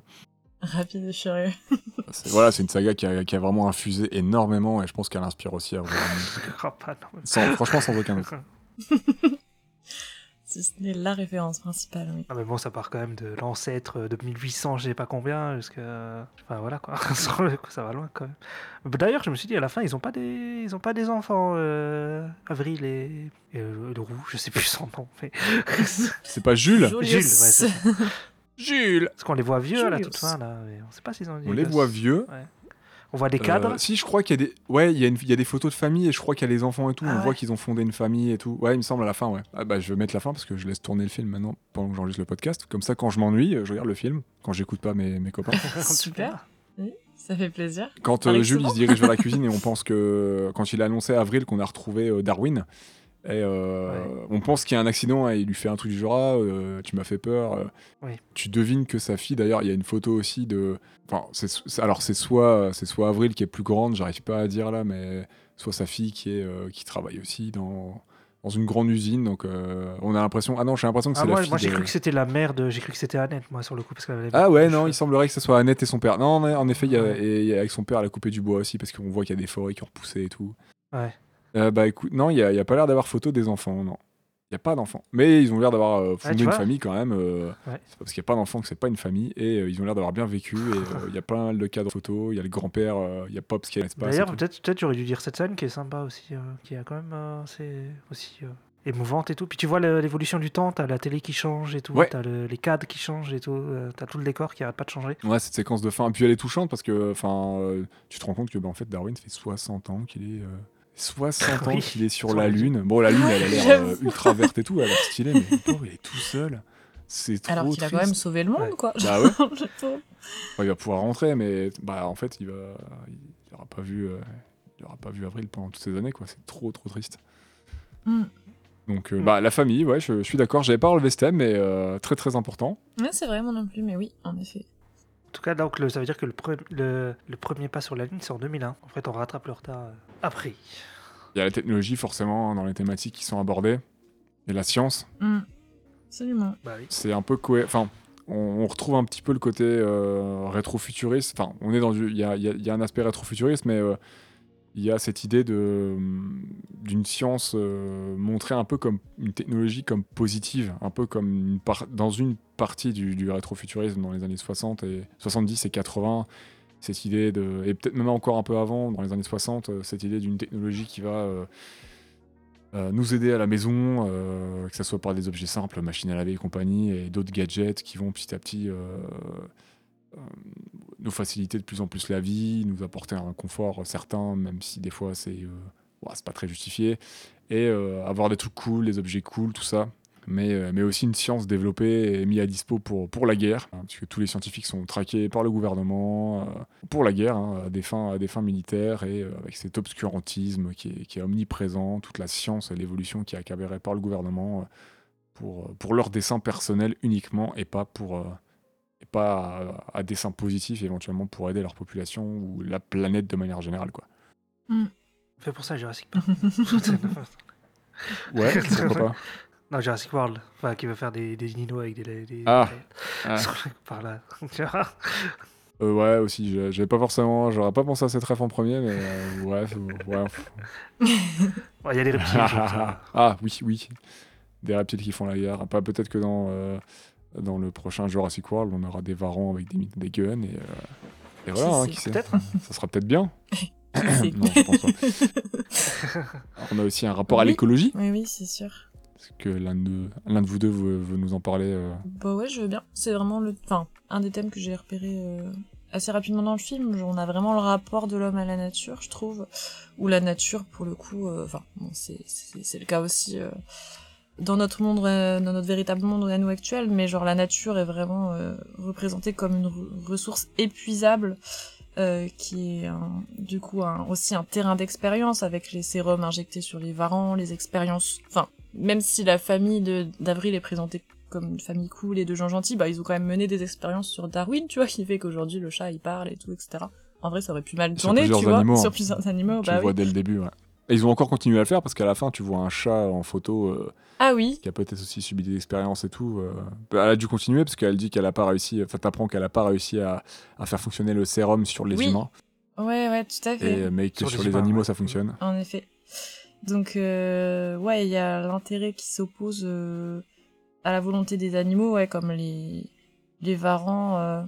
Enfin, l'intérêt des hommes diverge de celui de, de- des animaux, quoi. Les varans, ils- eux, ils veulent euh, au contraire revégétaliser la planète. Je sais pas si ça se dit comme ça. Et ils veulent se débarrasser des humains ou, un petit se, peu ou aussi. se venger des hommes, tout simplement, quoi. Enfin, en termes de vengeance, après tout On le mal, ouais, on hein, comprend, hein, tu vois, genre l'aspect plus noir de la vengeance, mais en même temps, euh, euh, ouais, c'est ça, la nature ici, elle est présentée comme euh, une ressource d'énergie première, et genre, quand tu vois qu'il y a plus aucun arbre, genre, c'est tellement triste, quoi, il y a, il y a plus, il y a plus rien, genre, la faune, euh, enfin, la flore plutôt, Ah, a complètement disparu, ouais, c'est, Même quand tu les vois allonger le fleuve, là, quand ils sont dans la maison en mode sous-marin pour aller euh, euh, au fort euh, La Latte, rien à voir avec Francis, on voit, euh, Voilà, ouais. on voit aucune, euh, aucun arbre, aucun Ouais. c'est chaud. hein. Ouais, c'est clair. Il n'y a plus rien du tout. Et du coup, finalement, oui, on se rend compte que le fameux sérum d'invulnérabilité, il ne fonctionne que sur la faune et la flore, justement. Ce qui est drôle. Enfin, Chat. voilà, c'est ça. Que sur euh, le végétal, que sur les animaux, et ça fonctionne pas sur les humains. Donc tu peux dire, est-ce que c'est une sorte de punition, tu vois, de retour de bâton, euh, ou de montrer justement euh, que la nature, elle, elle a besoin de cette invulnérabilité face à l'homme qui, en fait, lui domine tout et se sert de la nature uniquement comme euh, ressource, genre euh, en mode ça m'est dû, donc je puise, je puise jusqu'à ce qu'il n'y ait plus rien. Et donc est-ce que ce serait pas ouais, voilà un petit retour de, de karma quoi en mode euh, vous avez créé un sérum d'invu- d'invulnérabilité, ok cool, mais il sera il sera efficace que sur euh, ceux qui en ont vraiment besoin, c'est-à-dire les animaux euh, et et la nature quoi, avec un grand Ouais. N. euh. Je trouve ça pas mal ce petit retour de bâton à la fin en mode on a toujours pas trouvé de sérum qui fonctionne sur les humains. Et en même temps, tant mieux, parce qu'on se demande où. Voilà, c'est ça. euh, Quelle proportion ça aurait pu prendre, quoi. Et on s'en doute. Ah, ça serait l'enfer. Hein. Si les humains ne meurent plus, oh, avec ce qu'ils Mon font. dieu, oui. Euh, non, bah, non. Donc, ouais, j'ai bien aimé euh, si, bah, ce petit rapport, à les- enfin ce- cette thématique importante, je trouve, dans le film. C'est vraiment des thèmes qui sont posés dès le début, de manière euh, plus ou moins subtile par moment, mais euh, bah, qui se dessinent en fait au fur et à mesure du récit, jusqu'à la découverte de la fameuse île euh, souterraine. Avec, euh, j'avais un petit peu pensé d'ailleurs, euh, ça m'a un peu fait penser à l'Atlantide, un petit peu dans le style. euh, la- l'adaptation de Disney euh, en 99 ou 2001, je sais Ah. plus, pour ce côté Ouais, un peu steampunk et, euh, et le, ce côté euh, terre cachée avec encore de la verdure, une vieille technologie, tout ça Ouais. ce mélange de techno avec euh, notamment la couleur bleue. Je sais pas si vous vous souvenez, il y a beaucoup de bleu dans Atlantide et là il y a Ouais. et là il y a beaucoup d'objets bah qui ont du bleu en fait. La manière dont ils sont montrés, euh, certains écrans sont bleus, etc. et tout. Ah oui, ok, ouais. Et le, le bleu c'est une couleur plutôt positive, c'est une couleur qui, qui est associée à la confiance. La foudre aussi. Je pense euh, vraiment par certaines séquences que le choix du bleu est là vraiment pour montrer que voilà, la science ça peut être ça peut être positif et certaines machines on peut avoir on est censé avoir confiance euh, dans certaines choses et euh, voilà il y a ce rapport là peut-être euh, que c'est pas juste pour faire beau mais aussi pour voilà enfin on sait que le rouge c'est alerte c'est un danger mais le bleu c'est quelque chose d'assez doux et je pense que c'est pour montrer aussi un aspect positif de la techno. Il y a vraiment ça aussi un peu dans l'Atlantide où il y a beaucoup de, beaucoup de machines qui vont se remettre à fonctionner, qui vont être réparées par Milo là, et, et ces machines ont des grands yeux bleus, tirent des lasers bleus, etc. Et euh, elles peuvent autant être positives que, que négatives quoi. Et on a cet aspect-là vraiment dans le film. La science peut être bonne, mais ça reste un outil. Ça peut être aussi négatif, hein, notamment pour faire la guerre. euh, Ouais, Euh, voilà, pour tuer, etc., quoi. oui, bien sûr. Donc ça montre la science de plutôt une manière positive. Bah les deux, ouais, les, les deux un peu je trouve, parce qu'il y a aussi un peu de négatif hein, dans le film. hein. Tu vois que, que la science a quand même ruiné une Aussi, ouais. partie de la planète, quoi. Donc, euh, et que le gouvernement va s'en servir vraiment à des fins militaires. Donc, euh, je trouve qu'il y a un peu des deux et que ce film peut quand même montrer que c'est un outil et que bah, c'est à la fin, on le voit un peu avec les varans. Ah oui, C'est comme pour tout, comment tu l'utilises, Tout n'est pas forcément bien comme objet, mais euh, il y a des objets euh, qui peuvent autant faire le entre guillemets le bien, autant avoir une empreinte positive que, que négative. et les varans, c'est des reptiles là, c'est ça? Parce qu'il y en a, il y en a deux qui sont pas d'accord là. Il y, a il y a une- Chimène et Badi. Il y a un homme et une femme, Chimène là, sur le coup, euh. j'allais dire pareil, mais j'ai oublié son nom. Chimène et Rodrigue. Rodrigue. Rodrigo. Ouais, Rodrigue, euh, lui, ça... Ben, non je sais elle- plus. presque, ouais, je crois. Oui, elle meurt, je sais Ouais. même plus. Euh, ouais, ouais, euh, En tout il cas, il, la blesse, euh, ouais. Oui, lui, il est en mode euh, Il- vengeance, vengeance, vengeance, quoi. Oui, elle n'est pas d'accord. Sur le coup, il y a quand même, euh, même dans- chez eux, il y a une, une discussion, il y a un Mm, peu de ouais, clans qui sont en train de se former. Ah, Quoi. bah, De toute façon, il y, a la- il y a la guerre qui éclate à la fin. euh, ah, t'as tué maman Ah Moi aussi pour papa Et du coup, euh, leurs enfants s'entretuent euh, comme des gros teubés. De toute façon, leurs enfants, ils ont l'air tous cons. hein. Ils sont tous un peu con-con, hein, ouais. Ouais. J'aimerais bien revenir un tout petit peu sur les visuels. On les a déjà un petit peu abordés au fur et à mesure de l'épisode. Et euh, donc, euh, sur l'aspect un petit peu plus, on va dire, un peu plus technique. Donc, on a un mélange de 2D et 3D hein, pour un style vraiment, euh, je trouve, réussi. Des fois, je trouvais que ça faisait un peu tableau, je sais pas pourquoi. Mais... Comme, comme quoi, par exemple Bah, je sais plus, c'est un moment là, enfin, je sais pas, c'est. En fait, c'était la ville derrière, j'avais l'impression qu'elle était plutôt peinte et tout. Enfin, ça faisait un déc- enfin, j'avais l'impression que ça faisait un décor un peu peint, mais euh, je sais pas si c'est moi euh, qui. Non, mais il y, y a vraiment un mélange 2D et 3D. Ouais. hein, euh, donc, euh, je pense qu'il Ouais. joue, oui, il joue là-dessus. Ouais, euh, c'est peut-être ça. Il y a vraiment des environnements qui sont très sympas. hein. Enfin, la, la ville, pareil et Ouais. tout, ça, ça vraiment moche, c'est gris, c'est terne et tout, mais euh, t'as quand même des, euh, des, des moments où c'est très très joli. Enfin, ça, ça- l'image rend très bien. Et euh, il y, a- il y a un beau travail sur les décors, sur, sur le mélange des styles. euh, sur les certains bâtiments bah, du coup parisiens qui Mm. existent hein, euh, qui sont qui sont utilisés euh, genre il y a deux tours Eiffel euh, qui servent de, de, de station Oui, vrai. pour le téléphérique Oui, rouge tours énorme qui est ouais. trop classe Mm. Qui fait Paris-Berlin, je Ouais. crois, je sais plus. Ils disent pas qu'ils font... Si. ils ont fait un pont entre la Ah, France et l'Angleterre ouais. aussi. Si, c'est ça. Et euh, bah, je trouve ça, je trouve ça très chouette, Ouais. quoi. Euh, y a, ça rend vraiment bien. Ils ont réussi à se rapproprier un petit peu le, le- le vieux Paris. Et euh, voilà, le mélange avec euh, le côté industriel vraiment exacerbé. Bah, là, je suis en train de regarder. là, Il y a des grandes machines à un moment dans un grand opéra et tout. Là. Ah oui, c'est, super la- classe, en fait. Ils ont fait une usine dans des vieux bâtiments euh, qui sont censés Ouais, être des bâtiments culturels. ouais, la planque de Jules, ouais.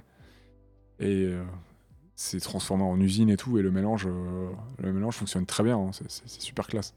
Donc on parlait voilà du, du rétrofuturisme, hein, qui est un style, euh, du coup, qui du- la rétro SF très euh, très stylisée, très organique, hein, qui rappelle donc une époque où la SF faisait un petit peu rêver, comme je disais un tout petit peu plus tôt, qui était censé un peu améliorer notre avenir, mais, mais pas tout le temps, puisque Moi, je vais ça moi, je pense souvent à Metropolis ou à Bioshock, qui, dont la technologie ne fait pas forcément rêver. hein. C'est plutôt aliénant euh, dans Oui, Metropolis. Et, euh, et Bioshock, qui était censé devenir une utopie, hein, la, ville de Rapture, euh, bah, la techno, tout ça, c'est un peu retourné contre, contre les gens et c'est un peu parti en cacahuète.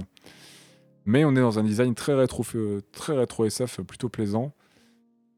Euh, Il y a aussi y a aussi Planète Interdite, hein, euh, sorti dans les années 80, et j'ai aussi pensé au Dernier Voyage, un film sorti en 2020, un film français, qui a aussi des vibes un peu rétro SF, plutôt, euh, plutôt chouette par moment, et qui a aussi lui réintégré des éléments, euh, des éléments un peu français euh, dans, dans, dans ses designs, notamment dans ses véhicules, qui sont plutôt, plutôt réussis. Moi, j'ai bien aimé. Je sais pas s'il y a d'autres choses qui vous ont marqué vous visuellement dans. dans, dans le film, que ce soit dans le cara design, dans les véhicules. Moi, j'ai beaucoup aimé le, j'allais dire le zeppelin, mais non, c'est pas un zeppelin, le téléphérique et euh, le véhicule volant, qui n'est pas un avion, qui est une sorte d'hélicoptère à double hélice, euh, rotative et tout. Il fait du surplace. euh. C'est pas celui, c'est directions, celui qui était euh, dans la planque. j'aime beaucoup ce qu'ils ont fait. Au Fort Lalanne, là Ou rien à voir ouais, c'est ça, qui était au Fort C'est et Fort avec lequel ils vont se diriger vers, euh, vers l'île Oui, des, oui. des Ah. Ouais, il est cool celui-là. Bah même lui, il vient, il- quand il le voit, il dit ah, c'est une merveille et tout. Ah oui, d'accord, oui, c'est bon, du coup je resitue. Et il arrive à le réparer facilement et tout. Enfin, ça- Ouais. On sent que c'est un génie, quoi, alors que personne n'a réussi à le réparer. Ouais, c'est ça. Bah ouais, non, au niveau du visuel, je suis d'accord, euh, il y a vraiment des choses très cool. Bah moi j'ai- j'aime beaucoup, hein, enfin, rien que cet aspect bande dessinée, euh, je trouve ça très cool, genre ça donne vraiment une patte au film directement, enfin, c'est c'est super joli, enfin moi j'ai- j'aime beaucoup cet aspect-là, enfin j'ai- j'aime bien les Mm. BD, donc voir de la BD animée, c'est pas forcément facile de se dire que, enfin, c'est pas du tout le même média, donc euh, tu tu peux te dire que peut-être c'est risqué de, de- de- d'essayer vraiment d'adapter de la bande dessinée à la- à l'écran et ça je trouve ça marche super bien c'est donc ouais l'esthétique du film a vraiment plu Oui. les persos sont vraiment cool hein. moi j'ai rien à redire sur le Cara Design ils sont sont tous chouettes ils ont bien leur identité euh, bah à la fois visuelle à la fois ben sonore enfin avec leur voix Ouais. je sais pas comment dire enfin le tout Ouais, je suis d'accord. Ouais, c'est vraiment des personnages à part entière, genre euh, très cohérents dans, dans tout ce qui, qui- dans tout ce qui est montré. Donc euh, avec une personnalité propre, originale, genre les personnages, enfin je les ai pas trouvés clichés ou quoi que ce soit. Enfin si si on peut revenir sur les les personnages féminins qu'on voit à l'écran, je les trouve cool parce que vraiment euh, je les trouve pas définis justement parce qu'ils parce qu'elles sont des femmes ou quoi que ce soit. Genre juste on montre des personnages euh, féminins dont une héroïne qui voilà qui est qui est comme elle est, indépendante, forte. euh, euh, la mère Ouais, est sympa aussi, on la voit moins à l'écran. euh, pareil, elle a une personnalité qui lui est propre, elle a, elle a ses idées, tu vois, qui lui sont propres aussi, alors qu'ils sont. Ouais. au début, tu te dis un peu. Enfin, vers la fin, tu te dis, Hum, elle a peut-être sombré un peu du côté obscur parce que tu connais pas forcément vraiment Oui. euh, le, le projet des Varans au début. Tu te dis, c'est c'est bizarre quand même. Et je trouve ça cool d'ailleurs, parce que du coup, elle est, voilà, elle est, elle est juste comme elle est avec ses idées, tu vois, elle va pas être définie par rapport à, euh, par rapport aussi aux idées de son mari, ou enfin des trucs un peu plus clichés, Ouais. bah, comme on avait vu un peu sur Promaré, parce qu'il y a aussi une scientifique dans Promaré qui est la sœur euh, qu'on voit à l'écran, et genre je trouvais que du coup ses, ses motivations étaient un peu, euh, enfin je sais pas, genre un peu cliché, tu vois, Ouais, genre, je suis d'accord. euh, genre je fais de la science, mais en fait tout ce que elle, je elle fais, je le fais pour protéger ma sœur parce que je suis une femme, et genre machin, etc. Alors que non, elle, voilà, c'est ça, de genre son mari. juste, exactement, genre elle, qui sont bien différentes de son mari, euh, bien différentes de sa fille aussi, tu vois. Ils ont un but un peu commun pour Avril, mais pas exactement pour les mêmes raisons. C'est ça. Mhm. Tout à fait.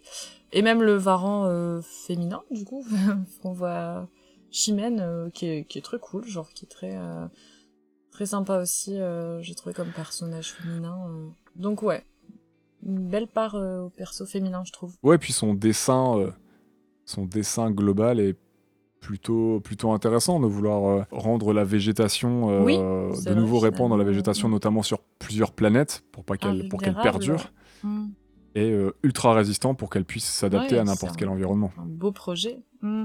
Ouais, c'est ultra ambitieux et tu te dis que depuis le début, enfin elle, son, son conjoint, certes un peu moins apparemment, parce que lui il est plus en mode gros guerrier, genre, euh, etc. Mais depuis le début des années, depuis des années, elle a ce projet en tête qu'elle euh, qu'elle fait mûrir, bon, de façon pas forcément très éthique, tu vois, genre en, en enlevant des scientifiques et tout, bon, certes, mais mais le projet final, au final, est très euh, très ambitieux et finalement très très juste, enfin très, enfin voilà, on comprend totalement la motivation qu'il peut y avoir derrière et Ouais, c'est pas inintéressant, et cette il y a peut-être de- les méthodes à revoir, mais Mm. euh, mais il y a une certaine cohérence, une certaine logique, et C'est ça.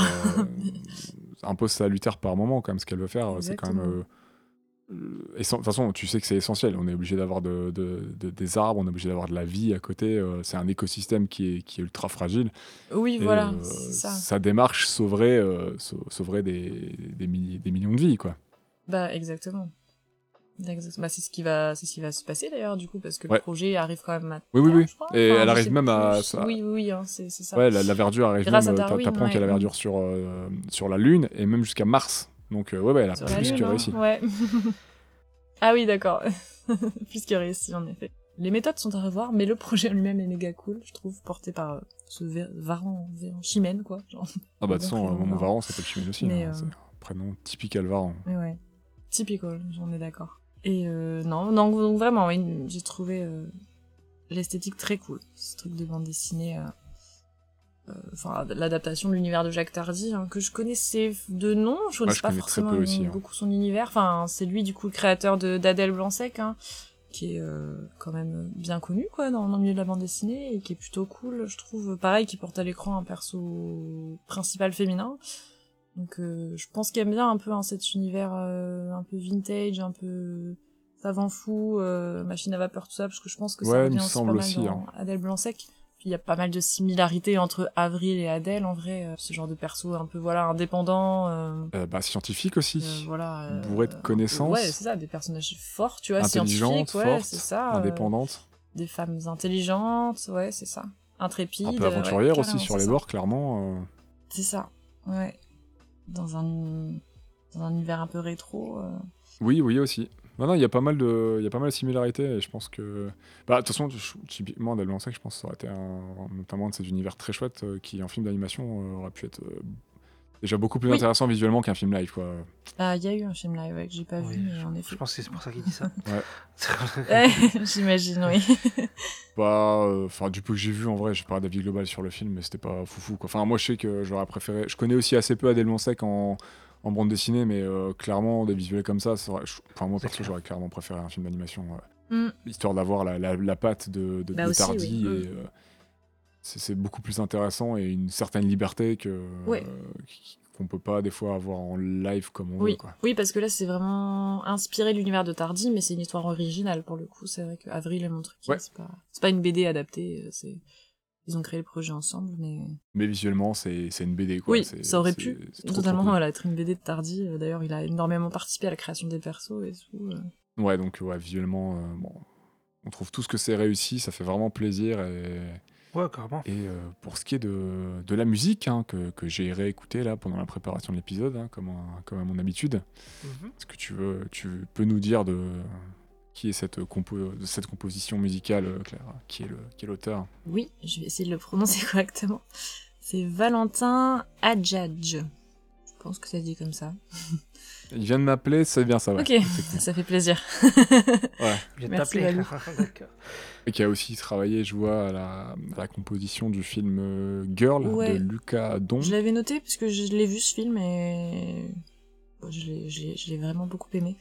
Très très poignant. Ouais. Bon, un film assez euh, triste quand même. Enfin, ouais. Des thèmes abordés pas faciles quoi euh, sur le parcours d'une jeune femme transgenre, mais euh, c'est euh, très beau film. Enfin moi j'ai trouvé, hein. ça m'a beaucoup touché, très poignant, euh, très dur par moments, mais euh, mais ouais. Du coup comme, comme j'ai vu qu'il avait euh, travaillé sur ce film, je, je l'ai noté quand même. Ok.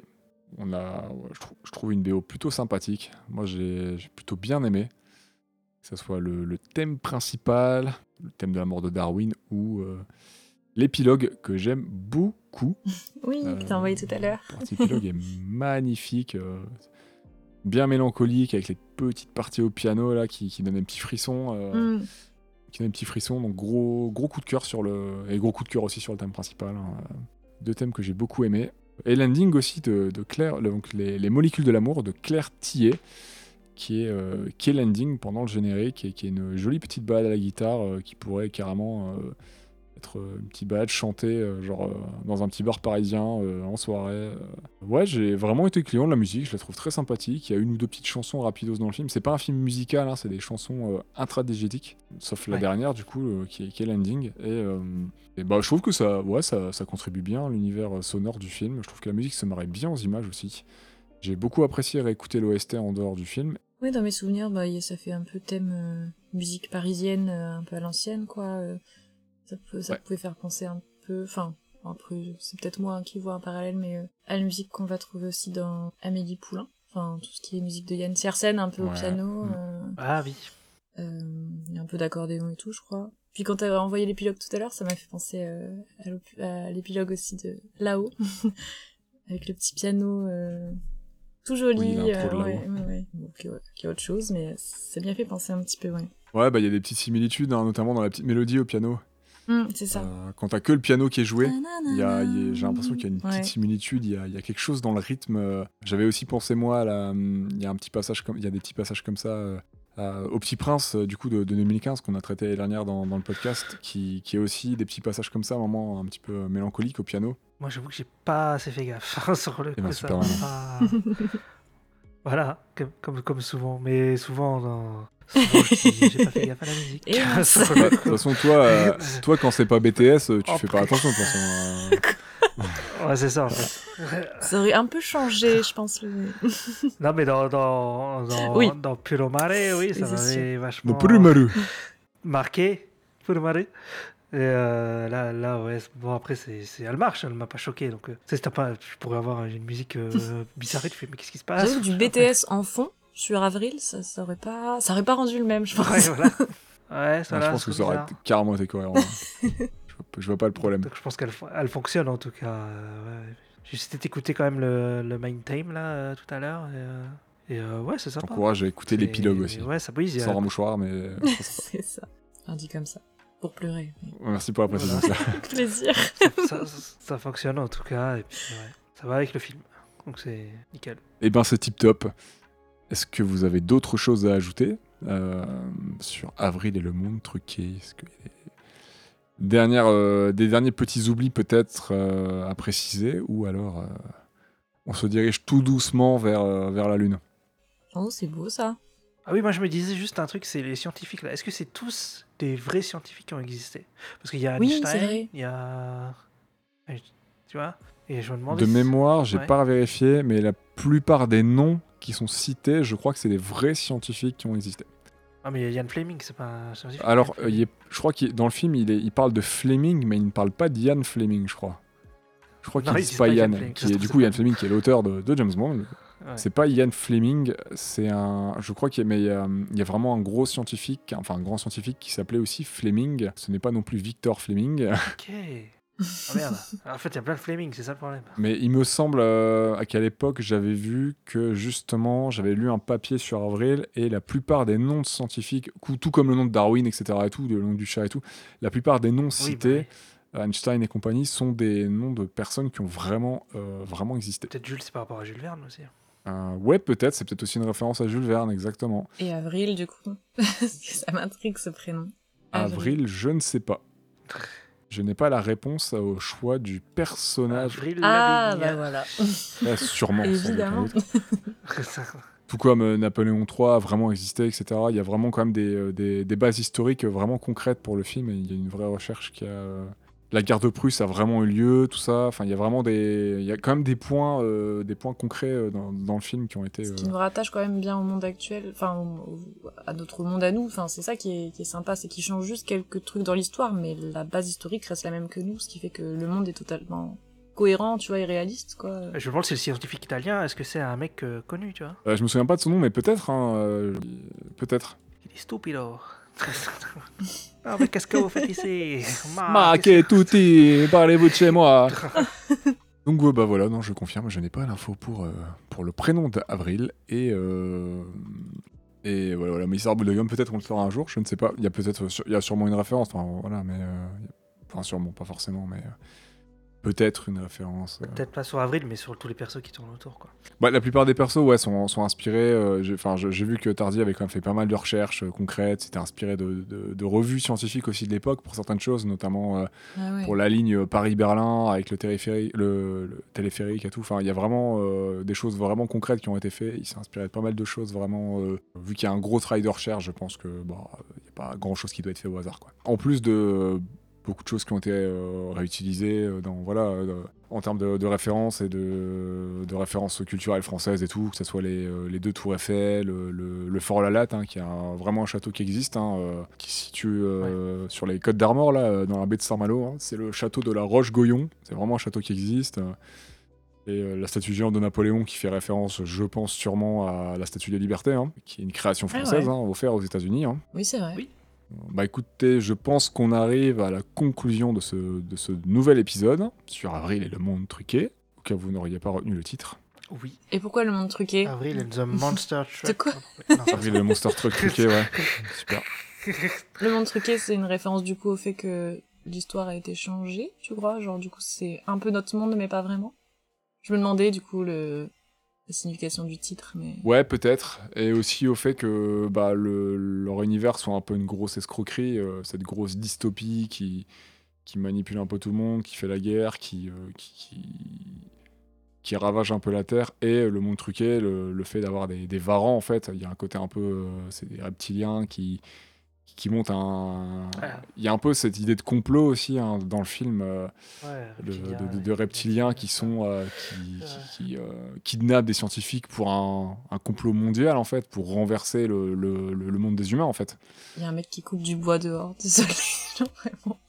C'était ça C'est vraiment le truc. improbable donc ouais je pense qu'ici je pense qu'il y a aussi ça ce, ce- le monde n'est pas ce, euh, ce, à- ce- ce auquel on- enfin le monde auquel on pense il y a quelque chose derrière tout ça il y a, il y a un trucage il y a, il y a un complot et euh, moi quand je vois les varans je pense tout de suite à ce délire de reptiliens et tout euh, ça me fait marrer et- Ah oui, Est-ce que c'est ça que. Je sais pas, mais en tout cas, euh, moi ça me fait marrer d'y penser et je peux.